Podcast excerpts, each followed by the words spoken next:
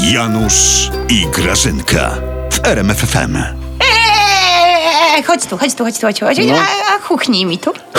A nie piłeś nawet, ale się tak jakoś dziwnie pod nosem uśmiechasz. No, a, pod czym mam się uśmiechać, Grażyna? Pod szyją? Dobra, Janutek, przyznaj się, knujesz coś jak totalna opozycja. Nie, nie, tak się uśmiecham. Nie, i nic nie knuję, tylko przeczytałem, że jedna ważna profesorka z Niemiec powiedziała, że Unia ma większe problemy niż PiS. Ale, A? Ale jak to Unia ma większe problemy niż PiS?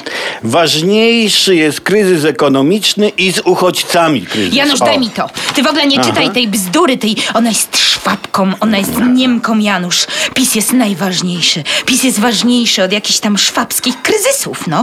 Nie po to pan prezes dwa lata haruje, żeby Unia miała większe problemy od PiSu. Po prostu nie A, po je, to, no. a jednak Grażyna, ha, ha, ha, i nie taki ten twój PiS ważny. To jest Niemka, Janusz.